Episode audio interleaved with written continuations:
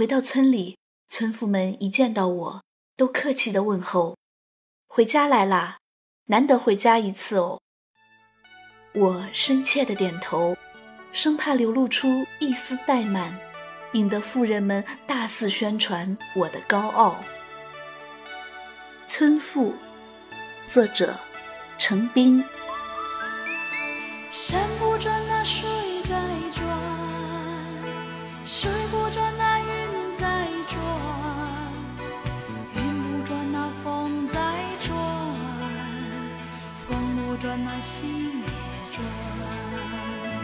心不转，那风在转；风不转，那云在转；云不转，那水在转；水不转，那山也转。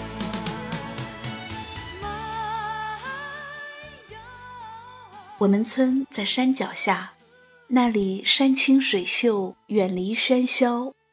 年轻人读过几年书的，都去了外地打工。每到过年，他们都穿得干干净净，回到村里。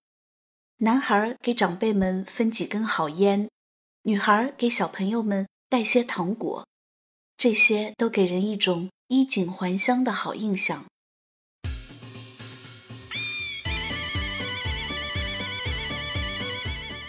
夏姑和东姨是从外省嫁到我们村的。刚嫁过来时，我还在上小学。记得那天，身材纤巧的夏姑穿着白色的婚纱，看起来格外高挑漂亮。夏姑的娘家很远，夏姑不舍得爹娘，就坐在婚房里一直哭，化好的妆都给哭花了。实际上，那是我第二次见到夏姑了。第一次见她时，是一个带头的中年男人领了三个年轻姑娘，夏姑就是其中之一。那个带头男人戴着一顶灰色的圆形棉帽，身材矮小，面庞棱角分明，不苟言笑。我长大以后才知道，他是专业做媒的。从外省更穷苦的地方带了几个姑娘出来，到处寻找大龄未婚男士。女孩子被男士选定后，带头男人可以从男士处收取报酬。当然，姑娘的姿色不同，报酬也不同。有些女孩是被带头男人骗出来的，所以婚后出逃的事件屡有发生。出逃事件多了。新郎官们自然就有了警惕，比如让公公婆婆全天候监视，更有甚者将姑娘绑在家里，适时放出来。经过一段时间观察，觉得姑娘靠谱，才放心让她独自出门。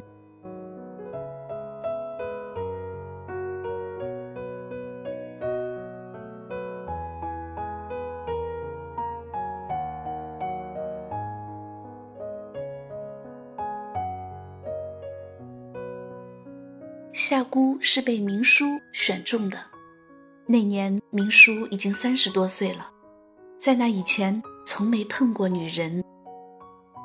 夏姑好像很适应这里的生活，白天她和明叔在田里劳作、嬉戏打闹，晚上则回家洗衣做饭。有天，明叔牵着夏姑的手，路过春香家门口。春香大声调侃：“哟，看这两人走路还牵着手呢。”明叔吓得赶紧把手松开。后来，明叔和夏姑每次经过春香家门口，都会提前松手，等走过以后再牵起来。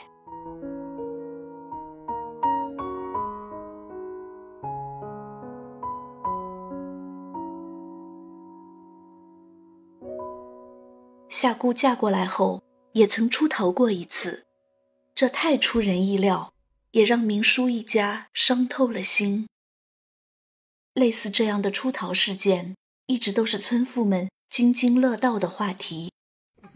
对于夏姑的出逃，一些妇人常凑在一起窃窃私语，那声音是从喉咙底下发出来的。他们比划着双手，表情丰富而夸张。那段时间，明叔逢人不说话，只顾埋头在地里干活。几个月后，就在明叔一家对这事痛心疾首、心灰意冷之时，夏姑竟然又回来了。有天，明叔的父亲正在劈柴，身后突然传来一声“阿爸”，还沉浸在痛苦中的老爷子扭头一看，激动的说不出话。老爷子佝偻着背，面容黑枯。他那干枯的手先在衣服上蹭了几下，那双大手像是在骨头外面直接裹上了皮肤，一节节硕大的关节格外扎眼。哎呀，儿媳妇儿啊，阿爸每天都想你回来呀！老爷子迎上去，那对下垂的眼睑反射着阴天昏暗的光。事情就是这样啦。只要结局是好的，又何必纠结于过程的艰辛呢？然而，和夏姑同时嫁来的东姨就没那么好命了。印象中的东姨性情温和，说话时总是和颜悦色。她夸我聪明，夸我乖。东姨嫁过来以后，生了两个女儿。至于她的丈夫，我小时候见过，长大后再也没见过。听说东姨的丈夫在外面打工，把挣到的钱寄回来。东姨也曾去外面打工，后来又回来了，一直待在家里。前几年，几个村妇都在传，说东姨的丈夫在外面有了新的生活。东姨听后闷闷不乐。在一个不起眼的日子里去世了。村妇们又开始揣测东姨的死因，有的说被她老公气死的，有的说喝敌敌畏死的。总之啊，没有一个死法是好听的。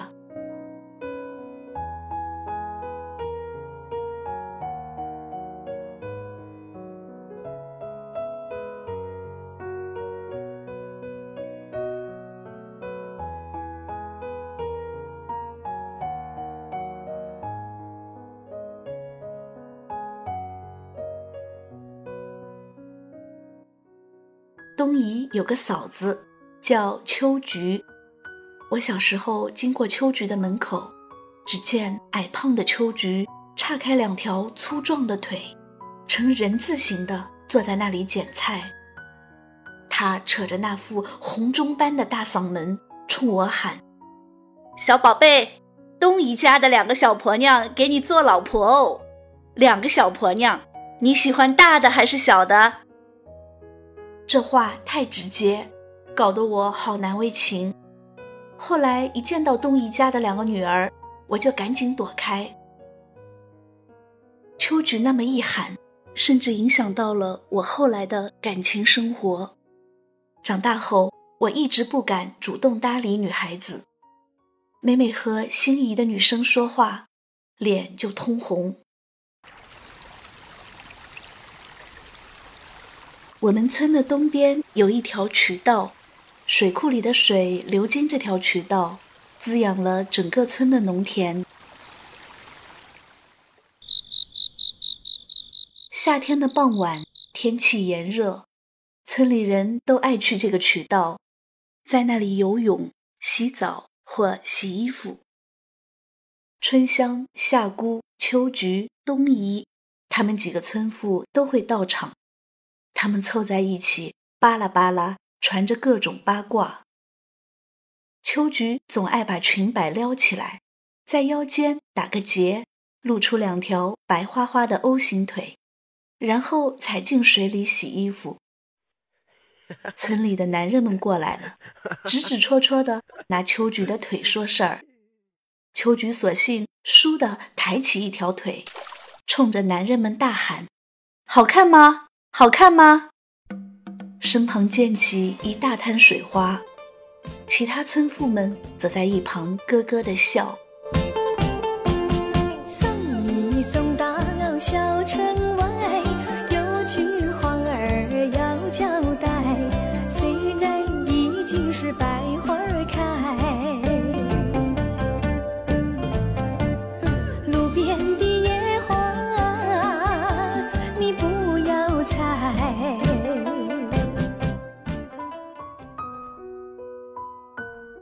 菊对风月之事看得比较开，村里常流传着关于秋菊的各种闲言碎语，诸如哪个男人走出秋菊家时一脸满足的样子。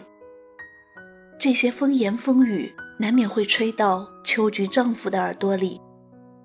秋菊的丈夫是个老实人，勤劳朴实，他会编制各种竹制品，是我认识的唯一有此手艺的人。那时秋菊家里常传出吵架声，邻居们都心照不宣，但也不好介入。村里常有传言。说秋菊老公闹过自杀，有的说他拿削毛竹的工艺刀抹脖子，有的说他是拿尖刀剖腹的。不过迄今为止，秋菊老公都活得好好的。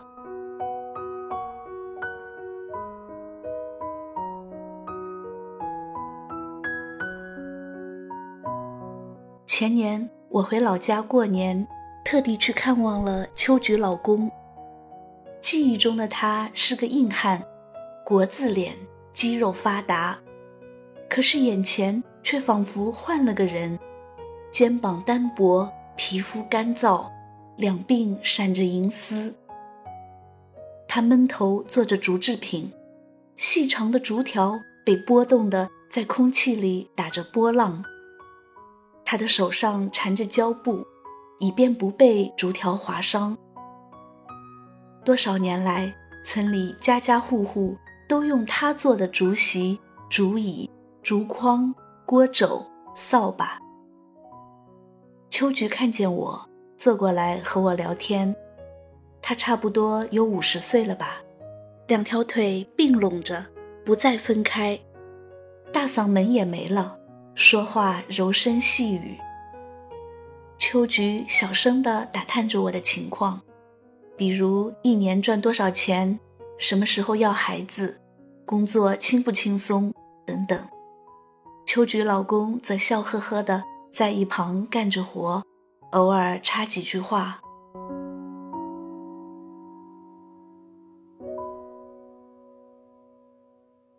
从秋菊家出来，我在村里闲逛，碰到夏姑，她的头发像枯草，不过还算干净。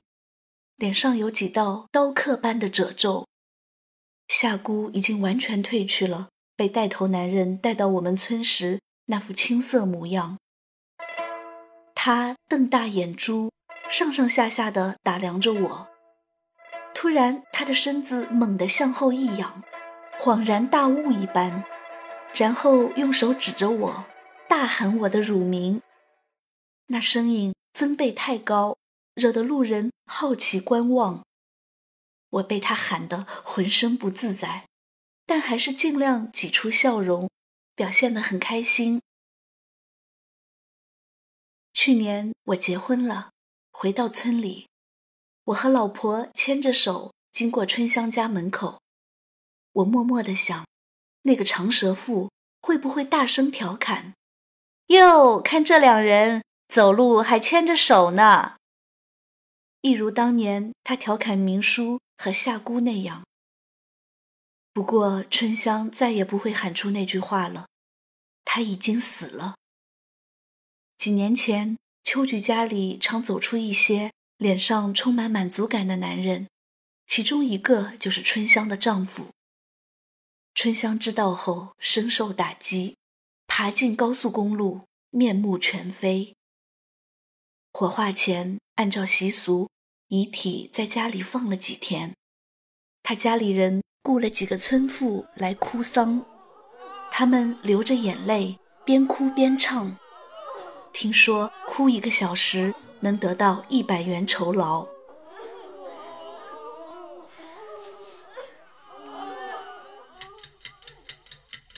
时间过得真快啊，转眼又快过年了。我把车子洗得干干净净。理了个发，修好指甲，把胡子刮得干干净净，穿上最合意的衣服，口袋里放了一包价格较高的烟。回到村里，村妇们一见到我，都客气地问候：“回家来啦？难得回家一次哦。我深切的点头，生怕流露出一丝怠慢，引得妇人们大肆宣传我的高傲。山不